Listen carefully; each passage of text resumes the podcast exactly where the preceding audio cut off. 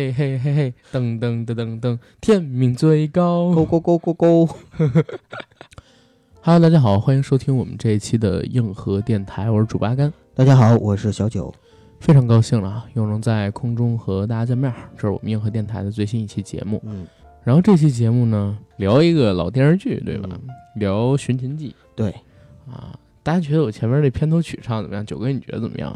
我觉得很好，让我嗯不禁想到了当年看《寻秦记》时候的风采。哎呀，简直跟原唱一模一样。原唱不是唱的粤语吗？阿甘，你觉得我这彩虹屁拍的怎么样？有甲烷，已经有那味儿了，有别那味儿了，千万别抽烟，有那味儿了啊！散散散 散。嗯，主要是我唱粤语吧不标准，嗯然后那歌“谁和谁，春秋斗智顶天地有灵”之类的那那些东西我也都知道歌词，但是我唱出来肯定是不对味儿的，你知道吗？嗯，我没有没有甲天烷，命谁能扭转云层？对就有这句。就是我后边那两句嘛，对吧？但是，哎呀，这歌是好听，可是我一直不敢对外唱，尤其咱现在有了这个广州的听友之后啊，我是特别害怕露怯。啊现在搞得我都不敢在节目里边唱歌，尤其是唱粤语歌了，我记得有一阵儿我在 KTV 还经常点这歌。是吧？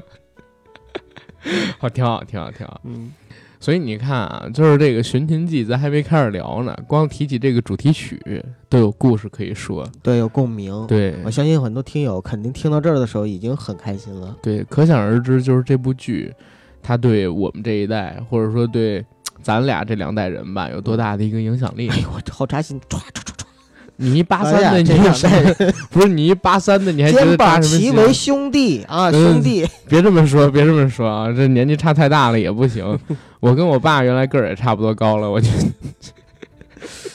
不能这么开玩笑。哎，也是，其实咱俩是不是就相当于是项少龙跟嬴政或者赵盘他俩的年龄差差不多？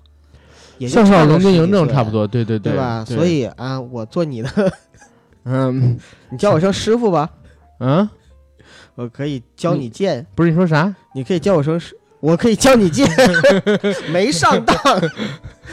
好好，挺好，挺好，挺好。看相声看多了，你。咱们现在给大家来聊一部电视剧啊，这部电视剧呢，就是二零零一年 TVB 出品，由古天乐、林峰、轩轩几人主演的大型古装穿越奇幻爱情剧《寻秦记。江华和雪梨不配有名字吗》啊，这个他们都是小配角了，我们就说主角嘛，对吧？古天乐、林峰、轩轩，这还都是我比较喜欢的三个 TVB 的演员。嗯，当年都是 TVB 的啊，现在好像除了轩轩还在，而且轩轩现在签的好像是不头约，也不是长期的那种合约艺人了。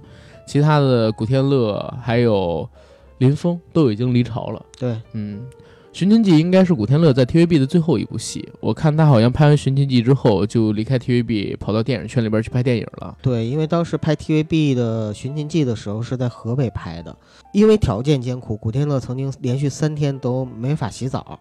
后来呢，就是拍完这个戏之后啊，还大病了一场，确实他觉得特别辛苦。后来决定说，拍电视剧这么辛苦，我还不如转战影视圈，所以就去拍电影了。我觉得他就是想转战大银幕，你知道吗？因为他在拍这因缘巧个合，《寻秦记》的之前，嗯已经拍了一系列小的电影，小成本的电影。嗯，然后拍完了《寻秦记》之后，其实他在电视圈该拿的东西都差不多了。他在 TVB 本来是拿了一届视帝，就是《刑事侦缉档案四》。嗯拍完《寻秦记》之后又拿了一届，也其实差不多了。再往后走，在电视圈也没什么更大的发展，所以说他当时一直谋划往影视圈发展。所谓三天不洗澡，我相信有这事儿啊。嗯但是更大的可能性，我觉得还是他想去换一个空间，换一个场地去发展一下自己，换一个地域，然后换一个领域去展示一下自己。电影圈儿跟电视圈还是不太一样的，对吧？大家都说影视圈，影视圈，但其实电影演员在大家普遍人的这个认知当中，还是要比电视剧演员高一个层级的。嗯，嗯，而且众所周知啊，TVB 其实对于员工的待遇都不是特别的高，对，签合约，尤其是很多艺人都是在没名气、没成名之前跟 TVB 签的合约。训练班嘛，对，所以等到他们有名气了之后，离巢是难免的。要是嗯在 TVB 一直干下去的话，我相信古仔到现在可能都盖不起一百所学校。啊，也不一定，不一定啊，不一定啊，别别别这么说人家啊。古仔现在就是盖了有一百所了，我没关注。超过早超过一百三十多所了。哎呀，真是个好人啊！要是片子能拍的好点就更好了。然后我我们不聊别的啊，不聊别的啊，只追人品。人人家什么起的时候不追，然后落的时候不踩啊，不观其人，只观其作品，对吧？你知道人古仔有多努力吗？嗯今年已经上了十来部戏了。我说的是香港加大陆啊，在大陆大概有七八部，对，算是香港的一些小片儿的话，得超过十部了。记录了吧？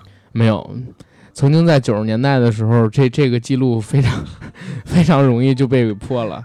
不过，进入到二零一零年代之后，做主角，然后还能拍这么多戏的，应该只有古天乐了。整个香港影视圈，对，嗯，当年我记得好像张曼玉，外号叫张益达，啊，就是一年拍十二部，嗯，然后那个叫什么呢？华仔呢？嗯、华仔没有那么多，华仔的戏还都是比较大的制作，嗯，啊，有过同时拍七八部的时候，一年。郑裕玲当年叫十三妹，是因为为她一年拍十三部。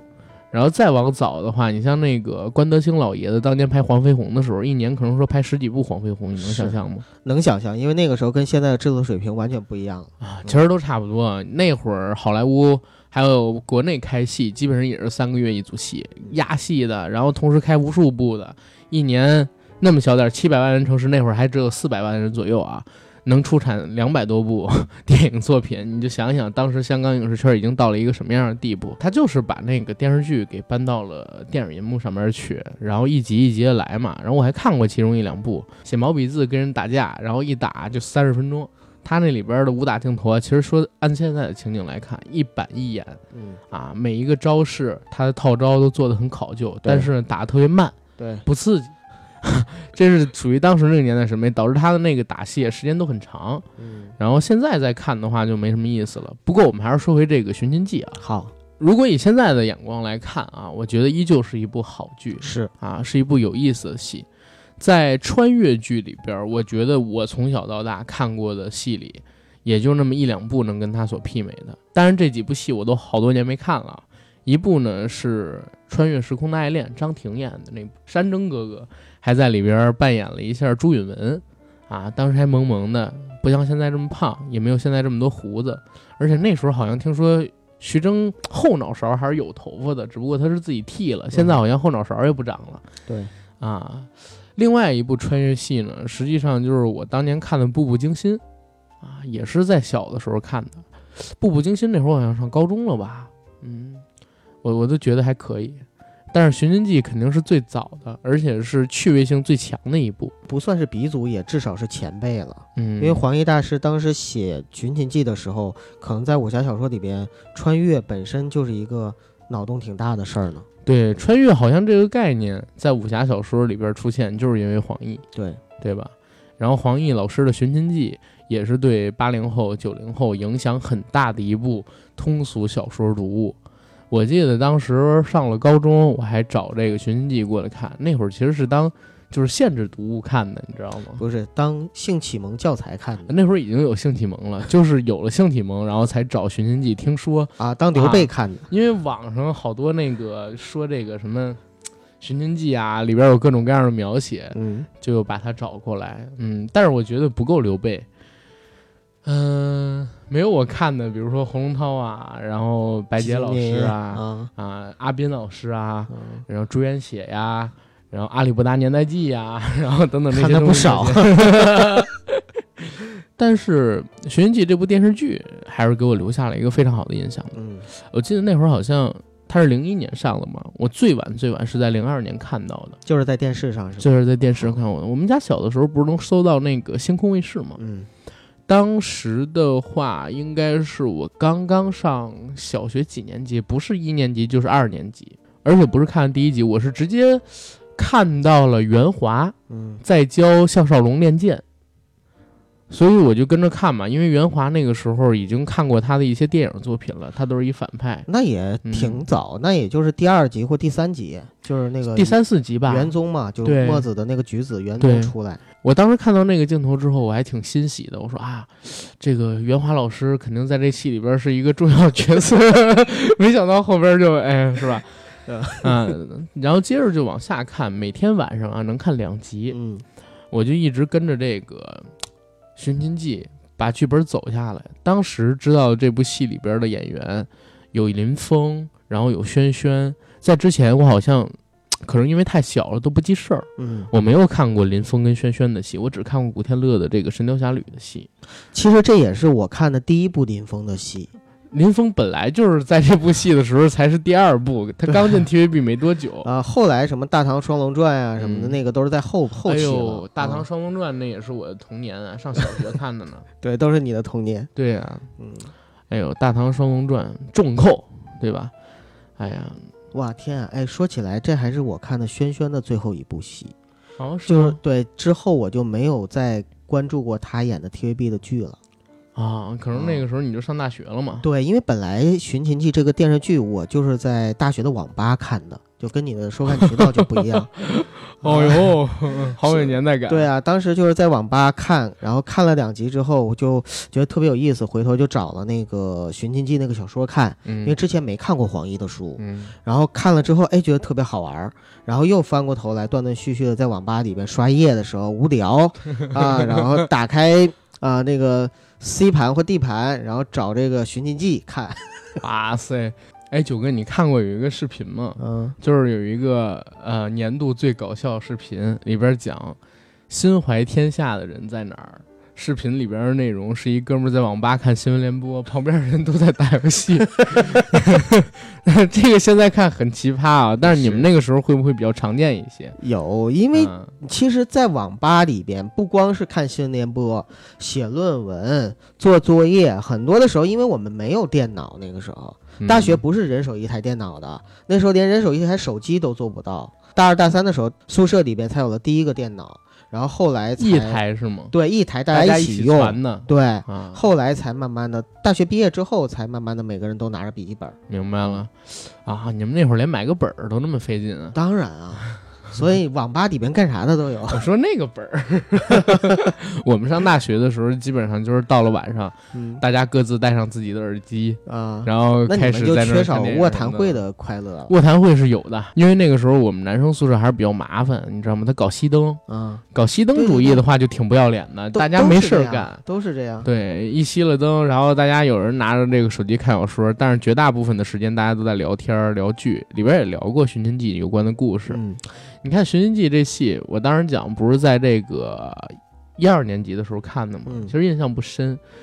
我印象最深的其实是在我上三四年级的时候，也就是说零三零四年的时候，当时北京三电视台每天晚上应该是在六点左右吧，会放一集电视剧。嗯然后我是在那个时间段看，哦，五点半，五点半开始放电视剧，我是在那个时候完完整整的看了一遍《寻秦记》，然后给我留下的印象很深，知道这个哦片头曲《天命最高》是古天乐唱的，就是二刷的时候，对，很好听，而且还给了我一个印象，就是古天乐变黑了。啊，因为我在这个《寻秦记》之前看过古天乐的作品，就是《神雕侠侣》。嗯，那后来像《刑事侦缉档案》啊，还有一些其他剧都是补的，对，对吧？包括他跟袁洁莹合作的那些戏，我都是后补的。确实，突然感觉就是这个人，哎，怎么变成混血了？跟周围的人比，就是加深了大概三四个色号。嗯哎呦，反而当时的印象是很深。但古仔变黑了，我在当时觉得还是特别好的一件事情，因为他白的时候啊太奶油了，嗯，变成黑了之后就很硬汉。所以他这个突破特别成功。对他这个肤色转变特别成功。好像我看他变黑的第一部戏，也确实就是《寻秦记》。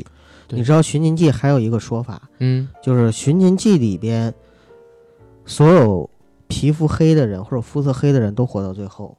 比如说林峰，其实肤色也很黑，对对对，当时跟古天乐算是不相伯仲吧，只比他浅一点儿。毕竟是学生嘛。然后里边轩轩其实也肤色偏黑，对，包括郭羡妮吧演的秦青不应该是郭羡妮吗？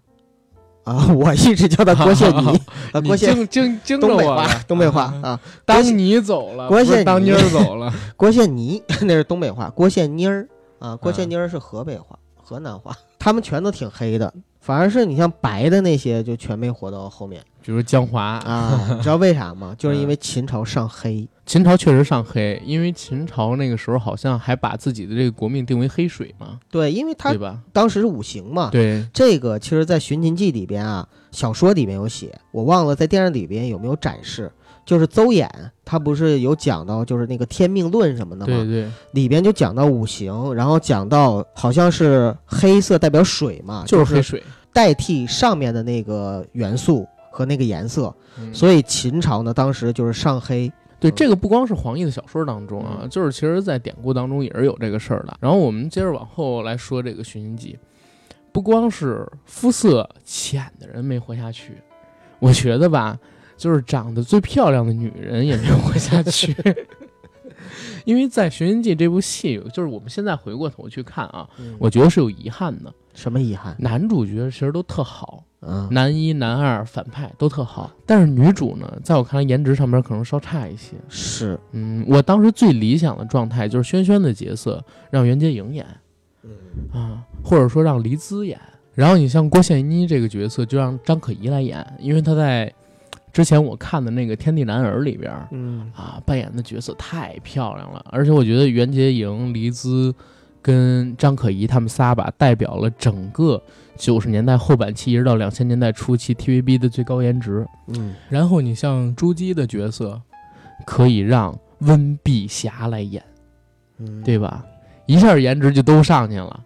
现在我看这个《寻秦记》，唯一的，在我看来不太满意，或者说回忆不够那么美好的地方，就是其实女主角一个是妆容，再有一个是本身的这个颜值，跟黄奕小说当中的描写相对而言差了一些。对，尤其是朱姬，朱姬那描写在我看来少了一些媚气，这一点在戏里边的改动很大。尤其是朱姬，呃，在戏里边，像项少龙不好的评价说他是人尽可夫嘛，但是好的评价也有，好的评价在小说里边也是一个为爱痴狂的人。他一开始的时候是真心的爱着项少龙，对，到后来的时候呢，回到呃就是嬴政他爸的身边，嗯，其实跟嬴政他爸也有感情，对，只不过后来呢，因为跟对儿子就是跟赵盘越来越失望嘛，对嬴政越来越失望，所以呢，渐渐的被嫪毐俘获了芳心。对你还没说他跟吕不韦那一段情呢，对对对 对。就是好多段情，啊！你看我对每一段感情都是特别认真的，是吧？嗯关于朱姬这个角色，我觉得其实做的也还行，除了演员本身颜值不太行啊，因为他做了相当程度上边的改编嘛，让他从前期到后期对项少龙、对周围这些男人态度上的转变都有了一个比较合理的解释。因为我我小的时候看那个《乱世枭雄吕不韦》嗯电视剧啊，宁静那版的，然后还看过陈凯歌版的《刺秦》，嗯。里边描写的赵姬，在我看来都是一个特别心计的人，但是在这里边就是一个为爱痴狂的纯情女子。嗯。啊，只不过是因为她经历的事儿太多了，这些磨难还有生活的挫折给她太多了，她不是一个很幸运的人，所以才导致她后边悲惨的命运跟在几个男人当中周旋。但其实以她本身的性格，如果生活在现在，还有现在的姿色啊啊，能过得挺不错的，不至于像电视剧里边写的那么惨。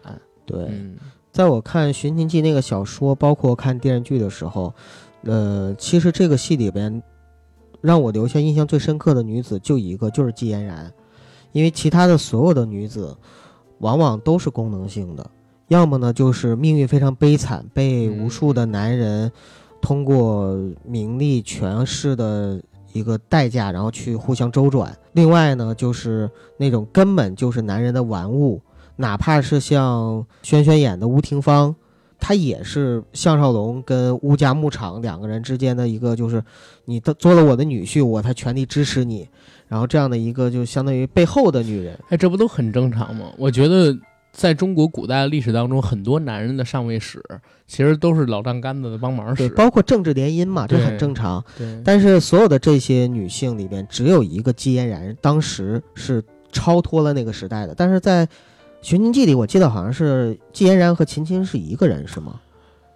好像是对，没有姬嫣然这个人啊。对对，两个我想起来了，除了姬嫣然就是这个角色以外，还有一个就是曾柔，曾柔，对，嗯单柔，善柔，哦曾柔是对韦小宝对对对对，单柔善柔，单柔。对，滕丽明演的，那个，滕丽明演的是善柔，他们两个算是绝对的独立女性。善柔是我爱你，我也要离开你，对对吧？然后那个季嫣然呢是很爱夫君，但是呢又争强好胜，就是我哪个地方都不弱于你，包括武功我都不弱于你，然后我自己的地位啊什么乱七八糟，所以这两个女人其实是在整个《寻秦记》里边最有独立女性光辉的色彩的这这样的两个女性角色。是。嗯《寻秦记》其实它作为黄奕的小说，我觉得里边这个女性角色呀，都特别有代表性。对，因为黄奕老师他写的很多作品啊，其实真的有点像我们开篇的时候说的，被很多人拿来当启蒙读物。对，所以他在里边描写女性的时候，是尽量给男主角配上很多不同性格、不同类型的女生。这个其实是蛮有意思的，你知道吗？你再看《寻秦记》这本小说的时候，你会发现这几个女主角啊，没有任何一个人性格是相似的，甚至在描写的时候，她们的长相上都有很大的不同，其实就是为了给这个项少龙做种马用，集邮嘛，对，集邮嘛，嗯，哎，其实他真的是开一派之先河，这这种书可能他不是 是吧？是是。有比他早的，没有没有，嗯这个真的是开先河。我在他他之前，我从来没读过，呃，就是这么这么多描写的，或者说，呃，一个一个男主角，然后拥有这么多女主角的这样角色的小说。韦小宝呢？哎呦，我古龙呢？为什么我从来没没往这上想呢？但是韦小宝里边没有没有太多这种描写。对，而且他嗯这种，其实我觉得可能还是不一样。金庸的小说，嗯我看了那么多本以外，就是主角有床戏的嗯，只有两场，那就是我看过的只有两场。呃，真正真正成了的床戏啊，嗯没成的，你像萧峰什么的还有，对吧？一场呢就是小龙女，啊然后再再有一场嗯，就是韦小宝，嗯然后其他的你像什么。呃，虚竹啊之类这个那个的，我都没把他们算到核心主角上面去嗯啊。在核心主角有这种戏份的，尤其是女主角有这种戏份的，嗯就更少了，你知道吗？嗯黄奕老师不一样啊，黄奕老师的作品里边描写是相当多的，嗯对吧？女主角可能没有韦小宝，哦，不对，比韦小宝差不多，多或者比他多，但是呢，这种戏份的描写也比他多好多好多好多，嗯，真的是好多，我用连用了三个。然后我们说到这个电视剧吧，好吧，嗯也别聊太多小说了。电视剧它的情节其实很简单，讲的是在二十一世纪的香港，那个时候的科学家们呢已经研究出了时空穿梭的机器，当时呢要做这个机器的穿越实验。古天乐作为当时香港警队，他们那个机构好像叫 G 四吧，G 四精英部队，其实我觉得就是飞虎队的名字。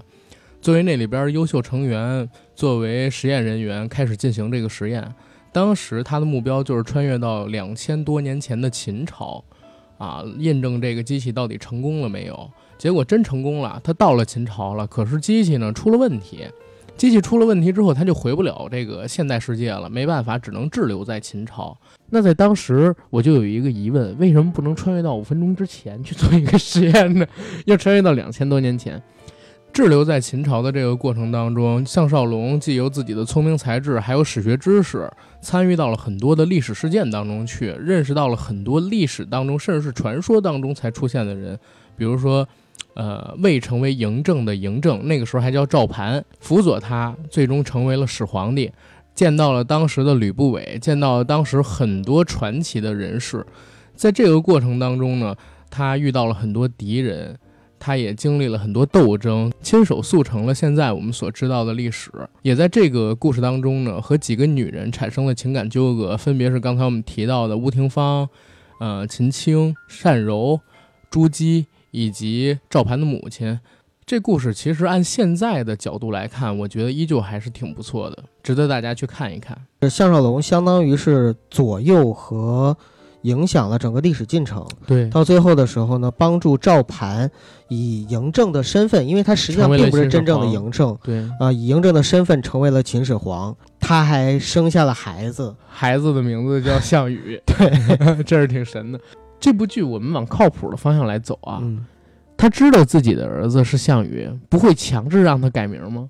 我在看到那个《寻秦记》电视剧的最后一集的时候，对大结局，大结局的时候，项羽已经大概得有八九岁了，跟嗯项少龙说说，哎，那个我怕你占我便宜，我就不喊了，说我要改名字，我要叫项羽，嗯，然后就跑到一边玩去了。项少龙追着他，哎，你可不能叫项羽啊！听我说，叫项羽不好啊！呃怎么有东北口音？反正当时追着这个 项羽往往前跑，我就在想，首先这怎么七八岁了，八九岁了是儿子自己定那名字呢？这是第一个。嗯第二一个呢，你这当爹的你不会狠一狠？难道是你追他的时候不小心摔死了？那你怎么在后边这几十年的过程当中，你没让他改名呢？不把这历史改一下呢？对吧？最起码让项羽成另外一个人嘛。而且有一最大的问题就是楚虽三户，亡秦必楚，对吧？项少龙他是没有国别的人，嗯，他是香港人，然后穿越到了古时候的战国，那会儿还没有中国的概念呢。你想想，哎呀，所以这剧你不能以正常的历史观来看的。包括他在里边对很多历史人物的描写，我觉得也是挺神奇的。对，一个穿越剧，当然不要用历史观去看了。对，嗯而且他对这个黄奕的小说也做了好多魔改啊，对，对吧？像里边合并了角色，然后还把武功的情节给弱化了。其实，在黄奕的小说里边，武戏是挺多的。对，然后剧本的描写呢，其实无论是从人物上面，还是从剧情上，相当于做都是为了便于，呃，TVB 它的风格，所以做了删减和合并。对，嗯他他经常会魔改一些戏，就是 TVB，包括金庸剧都魔改好多。那你知道这个戏好就好在哪儿呢？嗯它虽然改了很多，但是仍然被大家受欢迎。嗯，第一个是看过电视剧的人一定比看小说的人多，对，然后第二呢是这个戏虽然是改头换面，或者说删减了一些东西，但是它的髓或者说精神还在，核心还在，核心还在。嗯大家没有觉得说这个剧它就变成了一个跟小说完全不一样，或者说完全背离了小说的那样的一个故事。对，再有一点就是这个剧，它在进行拍摄的时候添加了非常多的喜剧元素。对，TVB 其实好多戏都会添加一些非常有趣味性的情节在里边。我还记得，就是当时看这个《寻秦记》第一遍的时候，出现了哪个镜头让我笑疯了？其实就是项少龙穿着一件白色的，上边有个卡通图像的那么一个 T 恤，然后去找这个店家说要住店，然后店家让他跟马住在一起。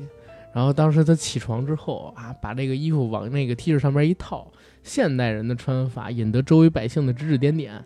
后来再看第二遍的时候，因为看到第一集、第二集了嘛，更有一个桥段给我笑疯了。他跟那个老乡说要大号，嗯然后老乡说啊，那个厕所在哪儿哪儿哪儿哦，茅房在哪儿哪儿哪儿哪儿。嗯，说好，那那个呃，怎么怎么解决那个卫生问题？老乡递给他一竹片儿，知道吗？那个当时很有意思。然后他们去吃饭的时候也是，当时只有粟米饼，嗯，对吧？然后还有一些煮的肉，没有一些其他的食物，像炒、煎、烹、炸都没有呢。这还真是挺还原。对嗯这个没办法不还原吧？这个要都出错了，我操，绝大多数人都忍不了。嗯你像胡歌那版神话里边，其实也是穿越到秦朝嘛，嗯有点，我觉得有点借鉴那《寻秦记》的意思啊。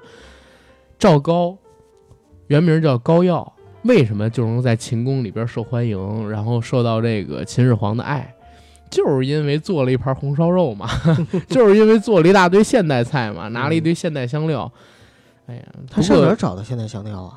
其实当时啊有不少的香料，啊但是很多是作为观赏植物的啊，就是大家还没有开发它的吃法和用法，没有开啊。发它的吃法跟用法，但是而且当时蒸已经有了，嗯而且这个炒其实也可以做，只要有油什么的就可以做嘛。而且当时的一些调味品其实也是有记载的，嗯呃，我记得好像是姜吧，还是哪一个调味品是很早很早就在这个古书里边有出现了，而且花椒，嗯，花椒好像是啊不对，花椒就不是秦朝了，花椒要更晚一些。对，而且花椒刚嗯到中国的时候特别贵。对，嗯当时反正是有一些调味品的，但是神话做的肯定就没有像这个 《寻秦记》做的这么考嘛，对吧？嗯寻秦记》还有一集是他妈项少龙说：“哎，今儿月亮怎么这么远？说农历是八月十五啊，我们这边要做月饼，然后给大家做了个月饼出来。”我也觉得挺神的。秦朝的时候找糖也挺难，是对吧？不是关键？秦朝的时候人不知道月饼是啥玩意儿。对，不知道月饼是啥玩意儿。他说在我们老家吃月饼，纪念一个叫屈原的人啊，不是屈原是说错了，然后月饼讲了那个嫦娥的人。明朝的时对候，对对，讲有一个叫嫦娥的人奔月的故事，在秦朝的那个时候，哎呀，电视剧还是蛮有意思。它这些点其实构成了这部剧很大的一个趣味性，是然后让大家喜欢看。嗯，所以《寻秦记》这戏，它不光是一个就我们现在看来啊，就是苦情的、穿越的、嗯古装的、爱情的动作戏，嗯，它其实还是一个喜剧。对，因为好玩，所以才看得下去。大家，对如果你只是一个普普通通的武侠剧的话，我相信受欢迎程度没有现在那么高。对而且我是在那里边啊，真正的见识到了古仔他演喜剧的风格哦，啊。对，就他演喜剧就是那种渐渐的，对渐渐的，可能年轻的时候都是那样，他现在也这样，但现在很少很少演这种喜剧了。太多了。最近操，最近不都是演的是什么警察或者那都是在大陆的，啊？他在香港的好多戏，现在全是演这种东西。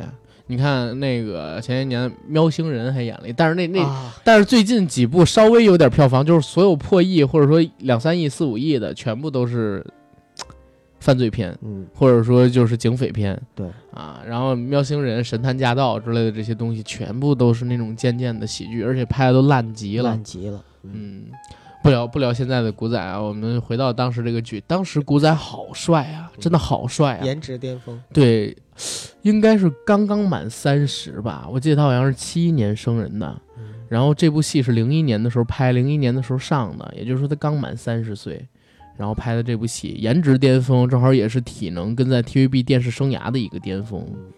所以《寻秦记》这个作品现在还被人津津乐道，我看好像明年还要上《寻秦记》的电影版，叫《明日战记》，是吧？谁演呀、古天乐跟轩轩啊，啊？对，前两天的时候在微博上面，古天乐和轩轩两个人这个 CP 又炒火了啊，那是因为犯罪现场，啊。犯罪现场要上了，犯罪现场里边也是他们俩人演那个男女主角，但是他们两个人相当于是再次合作，这个对，跨世纪的合作，挺让大家觉得挺那啥的啊。一代人的记忆嘛，对，真的是一代人的记忆。我们小的时候看古天乐跟轩轩合作的戏，应该有过两三部。我看的有两三部，可能他们实际的更多啊。我自己看有两三部。你看《天地男儿》，他们里边不也合作了吗？那时候算是 TVB 的当家的小生和花旦。呃，古天乐当时肯定是算了，就是到《寻秦记》的时候肯定是算的。然后《天地男儿》的时候还算是正在力捧期，那会儿是九六年嘛，嗯他还在上位的过程里边。然后轩轩的话运气比较好，一出道播的作品大家就很喜欢，嗯。所以轩轩在 TVB 上位的速度，其实我觉得啊，就是在早期比古仔快，嗯。但是进入九八年之后，古仔是无敌的，嗯，就是大批量的好作品不断的出，我觉得就是从《天地男儿》开始，然后古仔的上升期，哇，噔噔噔噔就起来了。林峰也很快。对，啊，林峰其实 TVB 的好多这种男演员不像女演员一样，女演员你参加完港姐，一般你就会有一部担当主角的 TVB 的戏来捧你，对吧？然后你看轩轩他们都是港姐啊，或者说其他的一些形式出道的，训练班的女生不太多。而男演员就要倒霉很多，男演员一般都要跑好久的龙套。你看什么周星驰啊，看什么梁朝伟，梁梁朝伟不是梁朝伟跑了两年好像才，郑伊健啊，还有我们知道的像吴镇宇你还有师弟李耀祥，啊，对嗯他们都是跑了好多年龙套，然后演配角，再从男三、男四变成男二、男一，对吧？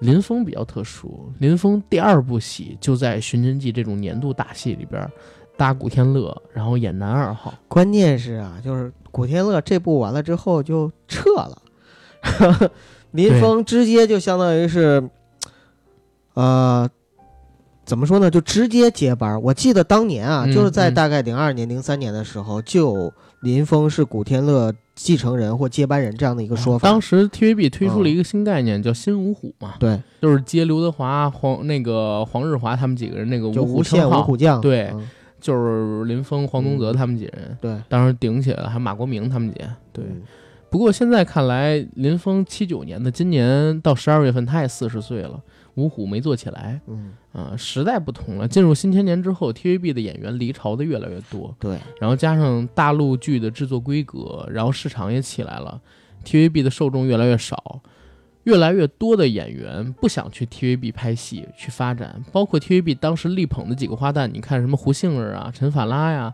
都已经离开 TVB，甚至连亲生女佘诗曼都已经来大陆拍《延禧攻略》了，对不对？然后还还拍了一个《鬓边不是海棠红》，不过还没上嗯啊，跟黄晓明演对手戏的这个，嗯，想想那个时候的 TVB 确实是在一个黄金时代。我还记得那个时候回家，哎，突然之间就播《天地男儿》了，嗯突然之间就播《天地豪情》了，紧接着过两天《天地豪情》播完了，播《创世纪》，《创世纪》播完了，我靠，《寻秦记》《寻秦记》再一播完，哎，这怎么这么好看啊？冲上云霄，哦，就那个时候那时候就觉得好像好看对，就只要是香港出了一个电视剧，你就觉得特别好看。特别好看。嗯、我最早看 TVB 剧的时候肯定是好看对啊，就我最早看 TVB 剧的时候，我都没有 TVB 什么亚视什么概念，就是香港的电视剧就是好看。那个时候真是这样。完了，到后来的时候，慢慢的国产剧才起来。啊，所以你在零一、零二、零三年那个时候，真的是 TVB 算是巅峰吧？对，因为 TVB 在那个时间阶段里边，我觉得人才还是比较多的，嗯，对吧？我们现在提到的好多知名的呃电视剧的 TVB 的男演员，其实都是在两千年代初期跟九十年代末期的时候火的，像什么嗯郭晋安啊，嗯，对吧？像罗嘉良、捞家啊，但是捞家现在也已经不在了。然后你像欧阳震华呀，嗯，这些知名的 TVB 的演员，一一看到他们就有刻板印象的啊！你看那个，我一看欧阳震华，我就想笑，不管他演什么样的 电视剧作品。然后我一看郭晋安，我就觉得他是不是又要演傻子？是不是要反正是个烂好人？对，啊哎，有他去年演了一部特别特别坏的戏，叫《嗯再创世纪》。啊，然后在那个《再创世纪》里边演的角色，哎呦，坏的呀，特别狠 他嗯今年现在就是最火的《从前有个灵剑山》，啊！那里边他演的是掌门师兄，一个二到不行的一个人，五十多岁的掌门师兄，对，也是过来，我觉得就是来大陆捞金的，哎，可以理解，可以理解，也允许人家赚点钱吧。赚钱很正常、啊。对，而且啊 TVB 的待遇确实太低了。那，你想，香港一个普通的工人，一个月一两万港币的收入，这都可能算是少的。TVB 的工资也才两万来块。那个时候的很多 TVB 的演员其实已经红了，在大陆都嗯很火了，但是他们嗯不知道，他们在香港街头走的时候，就其实跟普通香港的职员差不多，也要供楼，有些甚至连楼都供不起。对呀、然后等到他们来到大陆之后，突然之间像打开新世界大门一样，你知道吗？不是，其实他们一直知道大陆可以挣，嗯但是为什么有的时候来不了？一个是因为自己的合约没到期嗯，啊，因为 TVB 这个合约还是挺狠的，你要在大陆接演艺工作要经过他们的。对，而且公司抽完成之后，自己剩的也没有多少。再有一个呢，就是在在那个时代啊，就是两千年之前跟两千年代初左右那个时代，其实大陆拍戏也给不了特别高的钱，对吧？只不过就是不像那个 TVB 一样给你发工资，是每部戏给你结一次，算下来肯定还是比 TVB 多带没高多少。而且那个时候大陆拍戏多艰苦啊，嗯对吧？当时我们在节目开场的时候聊到古天乐去涿州影视基地拍这个《寻秦记》的时候，曾经三天没洗澡，那还是嗯两千零一年。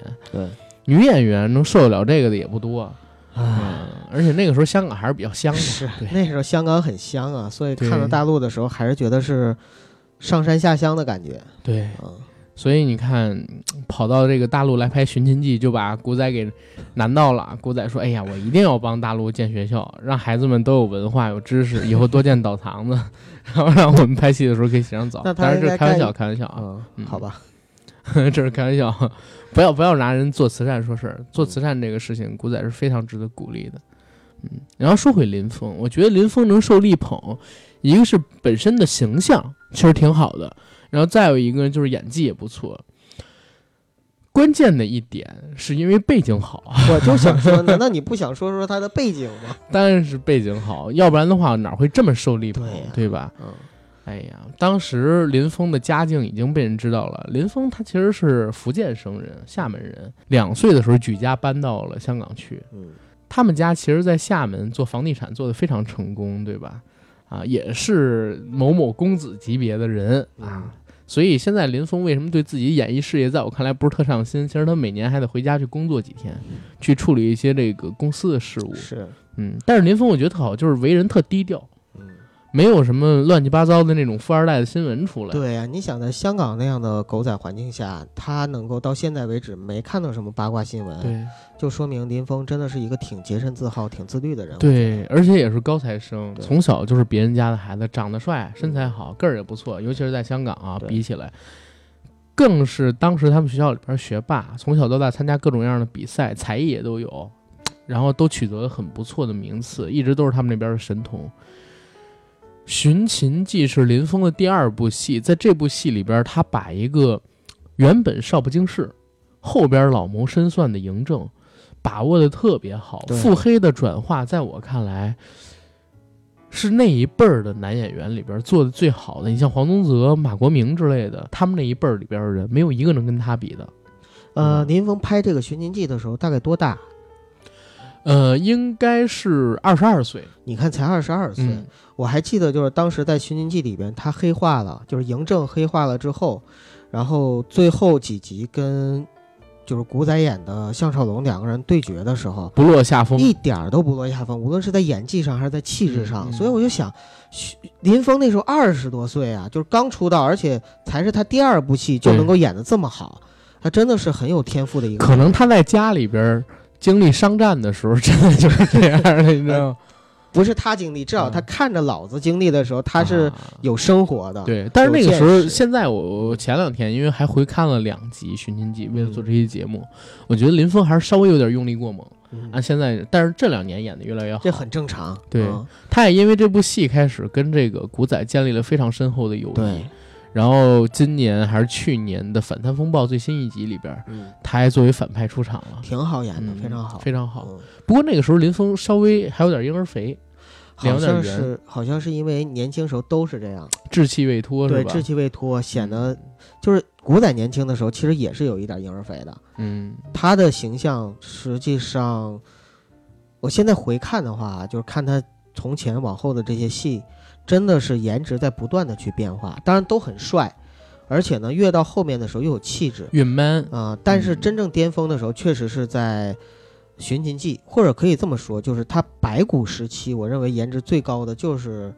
呃，《神雕侠侣》啊，啊、然后黑骨时期颜值最高的就是《寻秦记》，因为再到后面的时候，实际上他就走的是一个就都市型男的路线路线。对。你包括现在的话，其实颜值已经没有那么高了。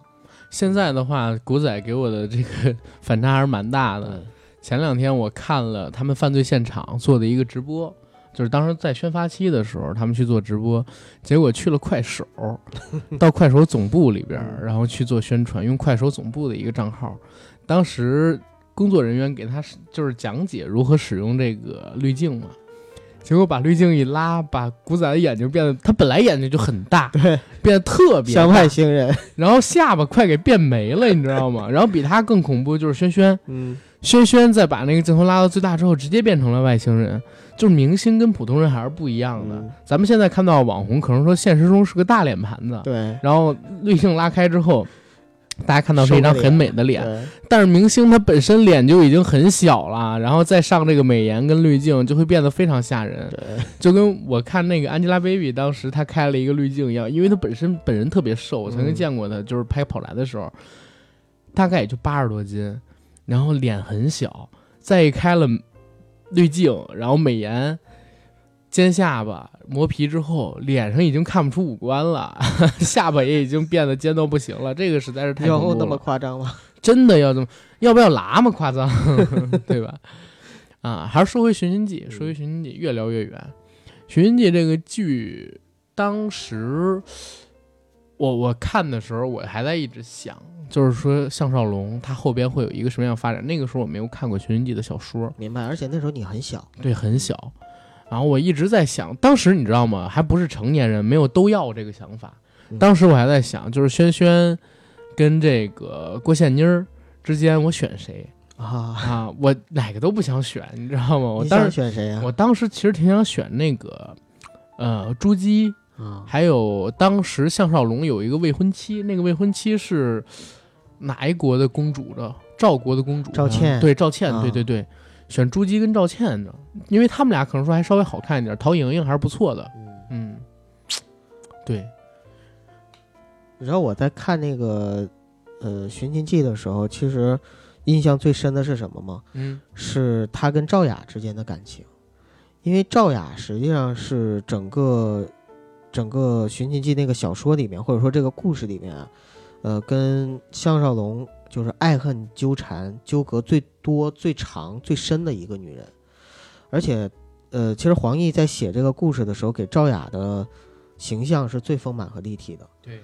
死的时候，死在项少龙怀里的时候，曾经说了一句话，就是念的一首诗，是项少龙当时在最开始泡赵雅的时候说的，就是“金风玉露一相逢，便胜却人间无数”。又把牛郎和织女的故事给赵雅讲了一下，所以呢，就是赵雅把这个故事和这首诗记得特别清楚。所以当时赵雅惨死在向少龙怀里的时候，再念出这首诗，哎，真的是让人肝肠寸断。但是我在看《寻秦记》这个电视剧的时候，让我印象最深刻的一个桥段，倒是轩轩演的吴廷芳，呃，她后来的时候被侮辱是？被侮辱。当时我是觉得说，怎么可能让女主角，哎呀，就受到小龙女那样的待遇呢？我一直以为不会成功，结果真的成功了。成功了之后，然后你都有小龙女珠玉在前了，你还说怎么？哎呦，呃 反正就是当时挺不挺不爽的，但是而且啊，关键是原著里边它实际上没有这个情节。原著里边吴廷芳这个角色挺酱油的，然后到了《寻秦记》里边，因为轩轩主演嘛，嗯，所以就把吴廷芳和凤飞这个角色，他合成了一合成了一个角色，呃本来凤飞应该是原著里是一个多才多艺的这样的一个名媛。偶像歌手或者说巨星这样的一个角色，嗯周游列国，被各国的诸侯啊、君王啊喜欢。在这个戏里嘛，就是凤飞和吴廷芳两个人是融合到一起了，但是他实际上跟项少龙呢，就感情线变得更加的挫折。开始的时候呢，是他讨厌项少龙，喜欢连晋，嗯对，后来呢，喜欢上项少龙了，项少龙又拒婚，然后他又跑了，跑了之后他又受到连晋的一个，也不算是陷害吧，反正就是被嫪毐给侮辱了嘛。嗯，被侮辱了之后，然后项少龙呢又追回了我我这儿要说一嘴啊，嗯因为可能有的朋友没看过这部戏，这个 连晋呢后来就变成了嫪毐。对 啊，所以他其实刚才九哥说的连晋跟嫪毐是同一个人，啊，对，可嗯能大家会有一个，哎，对，我们可以说第三个角色就是连晋和嫪毐，就是江华演的这个角色，其实我印象也很深刻，这个角色演的特别好。对，特别好。江华老师本身演技也很好，不过他最近这些年去跑保险了，就没有在 TVB 接着拍戏。是，嗯，因为刚才说过嘛，就是 TVB 的这个收入不是特别的高。他自己做了明星之后，因为认识好多朋友，通过这些朋友做保险的生意，其实现在生活的也很不错。对，江华老师，我小的时候看他最早的戏应该是《西游记》，《《西游记》啊，嗯那是挺早的。西游记》是九六年拍的嘛，然后我们很早很早的时候也是在电视上边看到的那版电视剧。嗯，然后江华老师在那部戏里边演的悲天悯人，然后演一个帅和尚，我觉得特别好看。其实他那版的帅和尚，在我看来啊，那版唐僧是要比那个迟重瑞老师 那版要帅很多的，是的，是的。对吧？就是我们不说别的，只说英俊这个方面来看，是要帅很多的。但迟重瑞那个时候是在五六十年代的人里边，可是真正的倾国倾城的奶油小生。八十年代吧，五六十年代，五六十年代生的那批对人里是吧？啊，就我爸妈那个年代。啊明白明白，所以才能就是最后是吧？迟重瑞老师成功的当上了紫檀博物馆馆长，对，是吧？面如冠玉，就所谓冠玉就是那个。对，肤若凝脂。对，啊。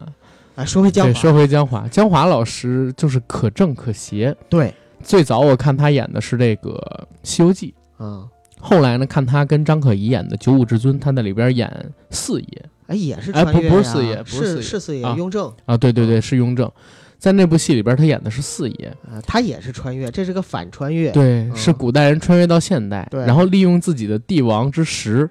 利用自己的权谋将术，然后在现代社会里边依旧是混得风生水，起。老子当过皇帝，还对对付不了你们这些平民百姓。不是这个证明了一件事儿，确实是狼行天下吃肉，狗行天下吃屎。然后 回到这个《寻秦记》里边，《寻秦记》里边连晋其实一开始的时候还是一个比较正向的角色，嗯最开始啊，后来呢是因为项少龙的出现，自己的很多东西其实被项少龙给抢走了，有点寄生于何生亮的对对，嗯，就是心理逐渐扭曲，对，后来变成了嫪毐。对，嫪毐其实在历史当中，他是一个在计谋上啊没有那么被过多描写的人。历史上面对他描写最多的，其实他是一个大阴人。对，对，这个大阴的阴，其实指的就是生殖器大。对，有一个传说呢，是嫪毐曾经在街上表演，表演啥呢？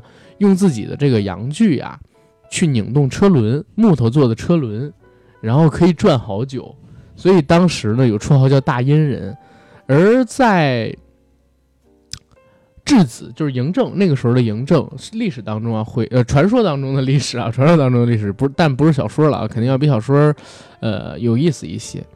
说他们在回到秦国，以质子的身份交换回国之后，吕不韦呢逐渐控制不住朱姬了，对对吧？所以当时呢，就找了这个所谓的大阉人，假扮成太监，去作为男宠伺候当时嬴政的母亲。对，没想到呢，就惹祸上身嗯啊！他们俩勾搭成奸，而嫪毐呢，在宫里边吧，欺男霸女，泡了好多的宫女，养了自己的一批势力，然后进而还想要颠覆嬴政的统治，甚至跟嬴政的母亲还生了孩子，生了私生子。对，这个事情其实，在史料里边是有的。史料里边，呃，大哎当然大殷人这个梗也是《史记》里边有的。嗯，气大活好说的就是他，呃，不也不一定活好，反正气大是肯定的。活活不好能呃，但是但是我一直不知道，就是司马迁到底是怎么知道他气大的，这个也是根据各种传说来的嘛。但是但是《史记》里边不是这个无所谓啊，你听我说后边的，就是但是在《史记》里边有一个事儿，确实是可以确定，就是说提到了他跟当时嬴政的母亲生了孩子，想要颠覆嬴政的政权，然后被处死等等等等，这个事情是确实是有的。是这个，其实，在《寻秦记》的小说里边，黄奕也描写的很很详细，而且比嗯较贴近于史实。嗯，对。黄黄奕的那个电视剧啊，就是《寻秦记》版的电视剧嗯里边的描写，我觉得是很不符合事实的，也不符合黄奕的那个小说。嗯啊，《寻秦记》那里边呢，就是嫪毐跟嬴政的母亲诞生出了炙热的真爱，对吧？然后当时嬴政因为已经腹黑了，他反而是看到自己的母亲在和其他男人搞到一起的时候，一个是觉得丢了国家的颜面，一个是觉得让自己颜面扫地。然后当时呢，对自己的母亲下达了各种的禁令，而当时的嫪毐已经开始为了朱姬不顾一切了。嗯。啊，他们两个人之间的那种真爱其实是挺让人动容的，只不过是发生在错误的时间、错误的地点、错误的人身上而已。所以最后那一幕就是，嗯，呃，嬴政去收拾他们，然后他跟朱姬两个人殉情。殉情，嗯。那段还挺感人，对。让人觉得他并不是一个单纯的大反派，反而是，甚至项少龙在里边都可有点有点可怜他，对，甚至觉得说嬴政做的有一些过分。其实大家都是用项少龙的视角去看故事，如果你是用嫪毐的视角去看故事的话，你会觉得呀，哎呀，其实嫪毐真惨，项少龙真可恶。项少龙才是大反派。对，就是人家本来生活的好好的，对对吧？连晋在那个他才叫连晋的时候，他曾经是他们那个国家里边非常著名的一个人。嗯，人才、谋略、武功都是人尖儿，对吧？然后跟当时的这个吴廷芳两个人，哎，我说的是剧里啊，剧里边吴廷芳地位也很高，他们俩人之间的关系特别好，可以说得上是青梅竹马，嗯，就是日后肯定要走到一起去的。结果项少龙来了，迅速的就抢掉了他在那个国家里边所有的风头，自己就变成了二号人物，甚至都不能说是寄生于何生亮，就是说我他妈周瑜败给你了，我就我。他要弄不好，他就自刎了。在那个时候，嗯后来呢，项少龙又因为跟他起了争执，其实也是因为，呃，他看项少龙不服，然后想跟项少龙斗嘛，嗯结果项少龙给他斗狠了，不但是让他名誉扫地、落魄街头，而且还把他的当时的武功什么的给废掉了。废。掉了。对，而且还让他落下点残疾。嗯那搁谁谁不恨恨那个项少龙啊，对吧？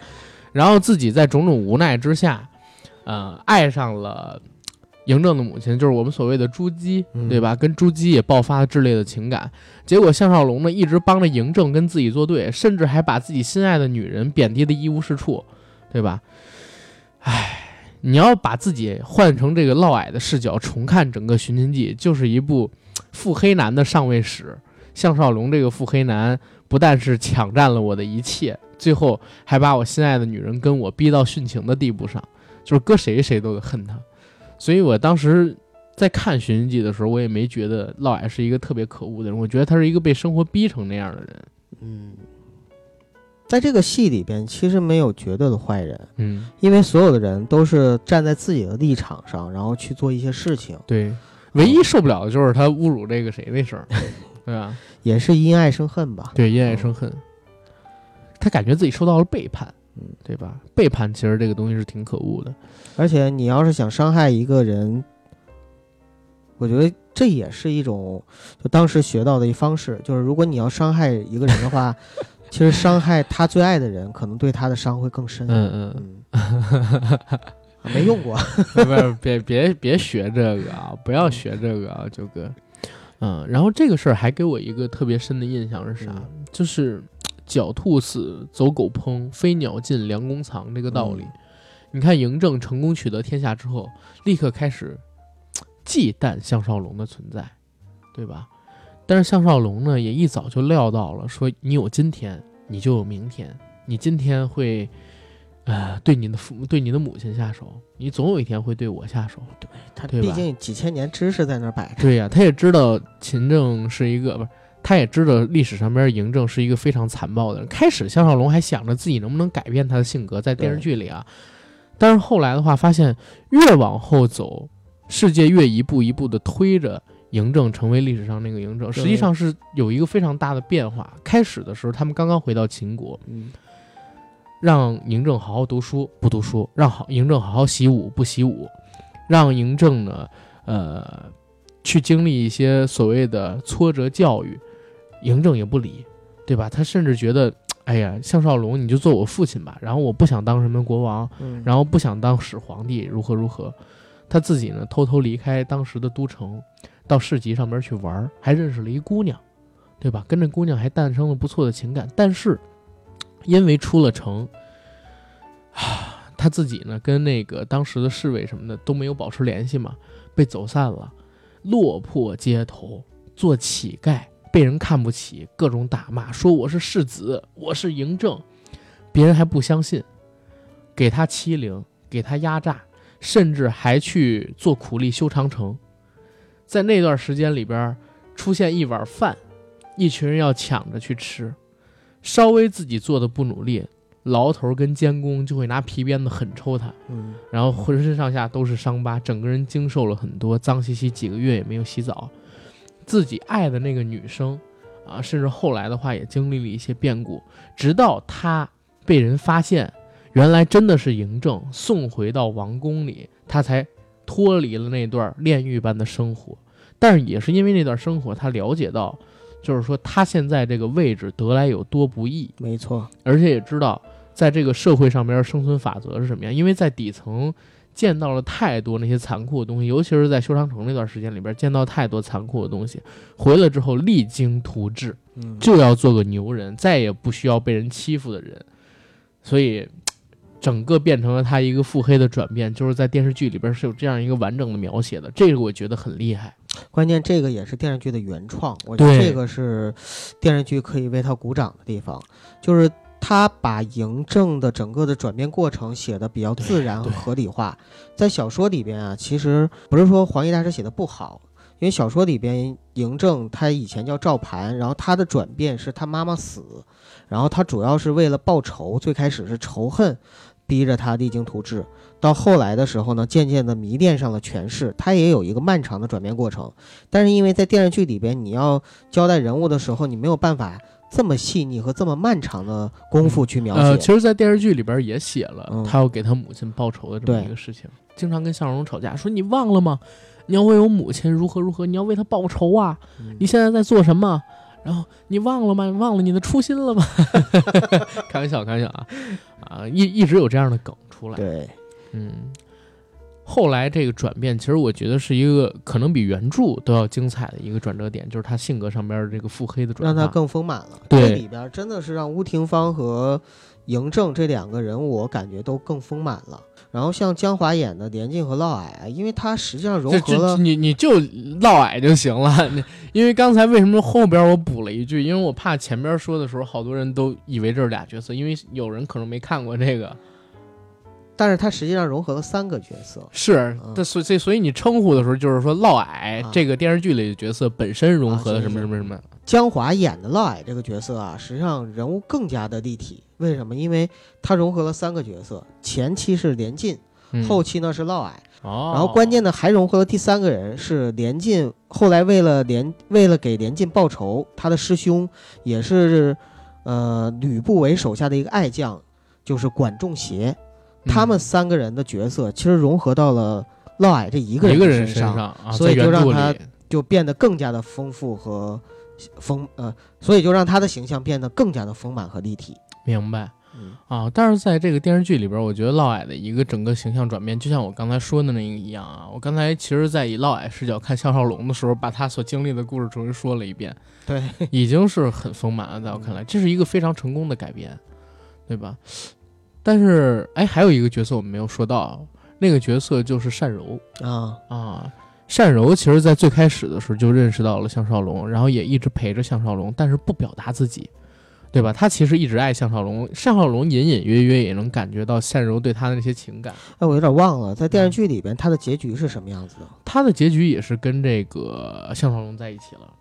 啊？在电视剧里边，他跟项少龙在一起了，对，哎，那挺好的，因为你知道，在小说里边啊，她实际上是嫁给了项少龙的一个朋友，电视剧里边，她其实是在结尾的时候，嗯吴廷芳不是被五人清白了吗？对吧？然后她那个时候自觉自己就是不够清白，然后拒绝项少龙。项少龙大胆跟他表白说：“我不在乎，我们那个年代如 如何如何，甚至还说出爱老虎油。”然后吴廷芳不懂是怎么回事儿，然后那个项少龙就给他跟开始用身体讲解什么是爱老虎油。吴廷芳被他打动了，嗯然后在一起了。就在下一个镜头，就是项少龙左边抱着秦青，右边抱着吴廷芳，他们一起看日落。嗯，然后这时候单柔就穿着一个女装走过去了，然后跟项少龙表白，最后好像是在一起了吧？嗯我怎么有印象，好像是他表白完之后离开了，嗯，离没没离开吧？但是当时好像是项少龙说什么，就是你们三个我我不选了，我成年人了，我都要。然后但是他没答应，啊，不过好也没走。啊，这个是有传统的，因为那个就是黄奕大师他写的小说里边啊，他往往在男主角，呃，跟女主角嗯们。跟女主角们在一起的时候，就 happy ending 的时候，一定要在外边游离一个情人。你像《大同双龙传》里边那个寇仲，啊，他他其还有弯弯是实吧？呃不是弯不是关关那叫啊，关关啊，呃不是关关，寇仲啊，他其实还有一个情人，就是那个尚秀芳，那个大啊家尚大家，他就是相当于跟寇仲有一夜情之后，然后每次游历完了之后，会再回来找寇仲一下。嗯然后你像徐子玲的话呢，就是关关，就是跟关关两个人是也是我所谓的发乎情止乎礼，但是关关最后的时候也没有跟他在一起嘛。还有施飞轩也是，你说的那个发乎情止乎礼是在小说里是吧？对啊，啊，难道电电视剧里面他俩不可能吧？上床了，为爱鼓掌了，对啊，天啊！在电视剧里边是有的，有一夜，哦，那一那一夜他他伤害了我那种。那一夜我应该在车底。你是杰瑞，你是杰瑞的父亲，喜欢在衣柜里穿着超人的衣服，端着一杯 端着一杯红酒，看自己老婆跟自己情人在一起是吗？我靠！哎呦，跟看自己老婆跟老婆的情人在一起是吗？我靠，什么玩意儿？以后以后九哥你别叫 Jacky 了，你英文名别叫这跟我同名，你叫 Jerry 不是 Jerry 的父亲叫什么名？我回头给你搜搜啊我也不。知道。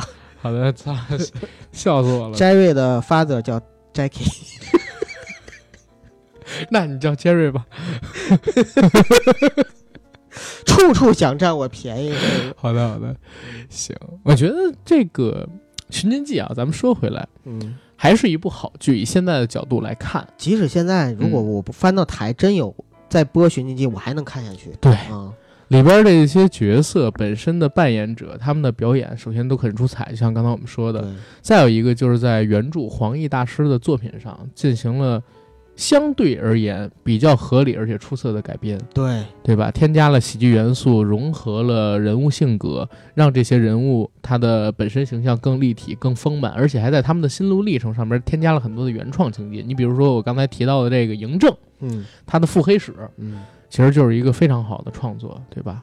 因为毕竟啊，它影视改编，呃，你要让它更加的影视化，还是得有一定改变。如果原封不动照搬的话，反而可能不行。啊，全都变成就是一个人在这儿站着，突然开始念内心独白，那就太扯淡了，对吧？对，这我觉得所有的国产剧里边最蠢的一种方式。嗯明明可以视觉化呈现，用电影语言，用电视剧语言，但是你却把它变成了一个内心独白，这就搞得很没意思了，对对吧？嗯，所以还是跟大家呢再推一推《寻秦记》这部戏。首先呢，就是之前有看过的，现在呢已经好多年没看过的朋友们，如果有时间可以拿出来重温一下。嗯，如果说没看过的朋友们呢，那你们赶上好时候了。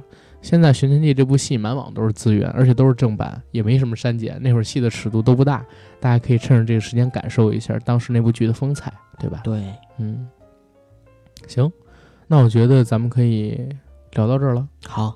嗯，下期节目聊什么？那下期呢，我们给大家也是分享一个非常好看的剧集，嗯但是这个剧集呢是国外的，豆瓣评分非常高，九点九。《瑞克 and 莫蒂》。对，我们聊一聊这部戏。然后还想加我们硬核班群的朋友们，欢迎加微信号 j a c k i e l y g t 的个人微信，我让他拉你们，好吧？刚才说的这个信息呢，我会写在本期节目的附属栏里，欢迎大家，再见。